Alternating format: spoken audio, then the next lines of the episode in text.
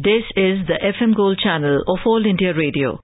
In the program News Analysis, now we bring you a discussion on important bills relating to financial issues in the ongoing session. The participants are K. A. Badrinath, Economic Analyst, and Ruchika Chitravanshi, Journalist. The last few days in the Parliament have been filled with frantic activity. We have seen so many bills that were passed. The Parliament session was in fact extended so that so many reforms could be taken up. We have seen how the government has pushed forward with its economic agenda with so many bills, whether it is the Companies Amendment Bill, the Insolvency Bankruptcy, Labour laws. So many laws have been passed through and the broader theme seems it has been to simplify laws, to bring greater transparency and accountability into our system.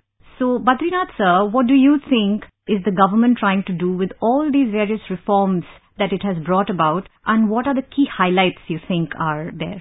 This parliament session has been very, very productive. It's the treasury benches which are pushing for more and more action.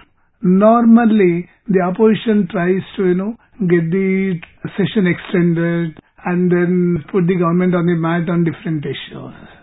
This time it's the other way around.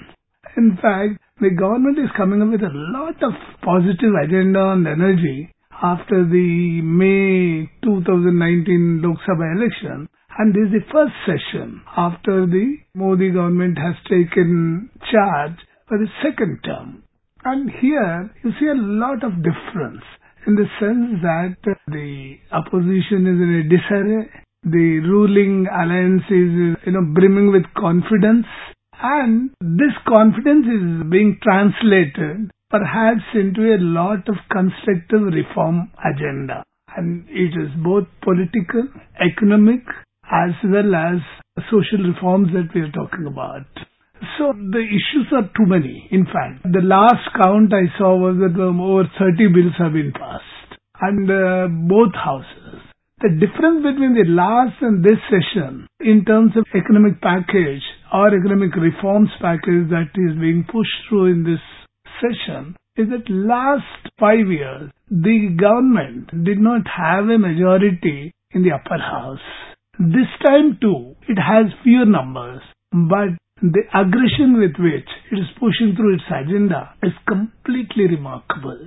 Say for example, it started with the budget where it tried to lay down a roadmap for the next five years, what would be the economic agenda and things like that. And after that, it was a huge exercise and within a month, you would see that the finance bill is also passed and appropriation bills have been passed. Then after that, you also know that different, uh, you know, sectoral action has been initiated. Even the new tax regime has come into operation. Point here is that here is a government where it is trying to go aggressively on the economic front. The two, three bills that you have been referring to are very significant in the sense that Companies Amendment Bill 2019 was a bill which was introduced several times earlier and then it was passed in the Lok Sabha and then after that it could not muster support in the upper house and henceforth it did not go through. But the key ingredients of this bill are uh, twofold. One is that all the small offences or violations that happen in companies need not be referred to the law enforcing agency or uh, it need not be going to the quasi-judicial bodies. So here the government has an agenda that okay look I want to make life easier for the companies, the businesses and things like that. Perhaps this Companies Amendment Bill of 2019 will allow the government to take forward its agenda of making life easy for businesses. So that seems to be a big, big uh, positive in terms of Companies Amendment Bill. In that there are two big uh, issues. One is that many companies don't spend CSR funds and they are supposed to spend about 2% of their profit Many companies might not have done it. One key amendment, and which is slightly being contested by the company, is a three-year jail term for the officials or the company promoters where you have not spent the money on it. Yes, in fact, companies have said that it is rather harsh and they did not anticipate uh, that there will be penal provisions if they don't spend money on corporate social responsibility. Yes. Many companies have contested this, many industry associations have taken up with the government and things like that. There is a big uh, background to this bill in the sense that it was earlier issued as an ordinance where there were no penal provisions. Now when it is being converted into an act through a regular bill, then the penal provisions have come into action. The second issue here is that internationally, you don't enforce, you know, social responsibility projects through the threat of law. In fact, you give a lot of concessions to companies which do socially responsible projects. For example, you give 100% tax deduction on money that is spent on social sector projects. Do you think it means that we are more interested in making sure that the money is spent instead of focusing on what the outcome will be of such a CSR activity? There seems to be some amount of discipline that the government is trying to imbibe into the industries. Well, it's good, bad, ugly, it's a debatable question. The point here is that here you have a bill which gives you a lot of responsibility. My opinion would be that look, CSR spending should be voluntary, it should be innovative, and it should come from within the company because philanthropy, corporate philanthropy, social philanthropy, or corporate social responsibility have been very, very, very personalized issues. And if you see traditional businesses houses in India have put up any number of schools, colleges, universities and all that. So point I'm trying to say it should come from within and it should be self-regulated and only thing is the norms can be set through this act saying that look, this is what needs to be done. Perhaps government has to enter into a, some kind of a partnership with the company to see that socially responsible projects or corporate responsibility projects get out a lot of you know outcomes that you're talking about. I think government also wants to crack down on companies which are not compliant, which do not follow the laws and they give out yes, some yes. excuses. There are a lot of companies Yeah. which do not spend the kind of social responsibility projects on the projects that they have committed to. And secondly, I have known companies which uh, would uh, just uh, splurge on entertainment and things like that, concerts and all that. There is an interesting clause there that if after three years you're not able to spend that money, it will be transferred into one of the funds under Schedule 7, which includes things like PM Relief Fund, the Clean Ganga Fund, Swachh Bharat Kosh. So people are looking that in a very skeptic manner. There are two ways to look at it. One, the company is saying that look, uh, this is not the right way to force me to put my money into the government initiated project. Second way of doing it is, look, this is one way of enforcing that the money that is supposed to go into social sector projects. Because the companies are deriving business from this society. Companies are deriving business here, making profits here. So a part of it has to go as to through CSR funds.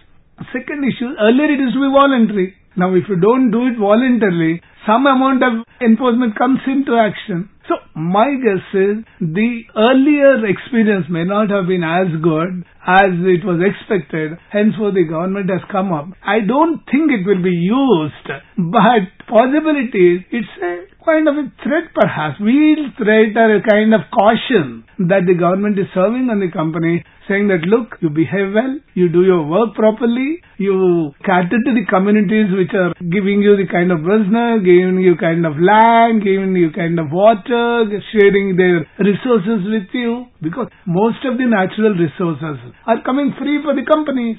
So they have a responsibility to discharge as well. Absolutely. So if you don't do it yourself voluntarily, here is a government which says that look, if you don't do it, I will have to use the carrot and stick policy. Simple. Another big issue that this government has been discussing and it has said that it will try its best to solve it is the non-performing assets, the NPA problem and it is growing so much the way NPAs have grown in our banks. The IBC law that has been amended, uh, do you think uh, we are moving towards faster resolution now, now that there is a deadline etc. as well that has been put in place? See, earlier also there was a deadline, but uh, the issue here was the deadlines were being staggered out because for the simple reason that, you know, there were a lot of legal hurdles. Now, along with the legal processes, being brought into 330 days deadline, what has happened is now is likelihood of hastening the process of resolving the bad debts. Bad debts were almost 11 lakh crores plus. And today, as per the finance minister's last week's statement, it has come down to almost 9.6 lakh crores. And that means there is a perceptible difference that some cases have been resolved. But also it's a fact that many of the companies are going to the courts challenging the NCLT decisions so that the process is getting delayed. Meanwhile, there were a lot of amendments because for the first time we are having a foolproof mechanism to deal with the bad debt and it will also provide some kind of exit for the existing promoters so that they can go on in life and the companies can be brought back into action whatever there can be and the final outcome would be liquidation of the company if it cannot be revived and here you have too many players the reserve bank has its own course then you have the banking regulators. Then you have the SEBI, which is breathing down your neck. Then you have the finance ministry, which gives you a lot of directives. So point here is the Insolvency and Bankruptcy Code amendment bill that has been approved by the parliament, both the houses of parliament now is also based on some of the recommendations that have been made by the industry, by the banking sector, which are big uh, stakeholders in the entire process. Today, the banks are expected to, you know, take a lot of haircut. Because where would they go? It is depositors' money. Depositors like you and me who put in some money have to take a cost. Similarly, there has been this uh, whole unregulated deposit scheme issue that was there. The chit fund bill is supposed to come. Do you think all of these measures together will somewhat clean the whole corporate system as it exists today? Before going to the cleaning part of it, the banning of the unregulated deposit scheme is a big issue because you and me who you know try to put our hard-earned money into some scheme or project which gives you return perhaps might go to the wrong hands. So here is a bill or an act which empowers a lot of agencies, both the states, the SEBI, the Reserve Bank, the banks and all that to act firmly against people who would take deposits without any authorization, without any regulation, without any registration, without uh, informing the concerned authorities, that kind of stuff. So this is a very important bill. And you know especially in rural and semi-urban India this is a big problem because hard earned savings would go the wrong way. And after that there is no how do you recover it through this bill, what the government tries to do is that you can actually 10 year imprisonment can happen if you take deposit without being allowed to. Second is up to 25 crores it could be a fine. Third part is that there could be issues like you can uh, assets can be seized and then the first charge on uh, the liquid fund will be that of the depositor. So it's a huge thing. Overall, the economic agenda, the reform agenda seems to be very huge and my guess is the appetite for the economic reform, which was little modest in the first term, seems to be picking up steam in a big way and my guess is this is going in the right direction. I hope when this becomes operative, these bills take roots and the changes start, I hmm. hope things will do. Absolutely. The action that we have seen in the parliament, as you said, never before have you seen such amount of activity happening. Now will be the time we'll see how well all these laws are implemented and practiced and that'll truly help the economic health of our country. Thank you so much, sir, for joining us today. Thank you. You were listening to a discussion on important bills relating to financial issues in the ongoing session. The participants were K. A. Badrinath, economic analyst, and Ruchika Chitravanshi, journalist. This program was produced and presented by the News Services Division of All India Radio. This program is also available on our website newsonair.com. You may email your opinion about this program at airnsttalks at gmail.com.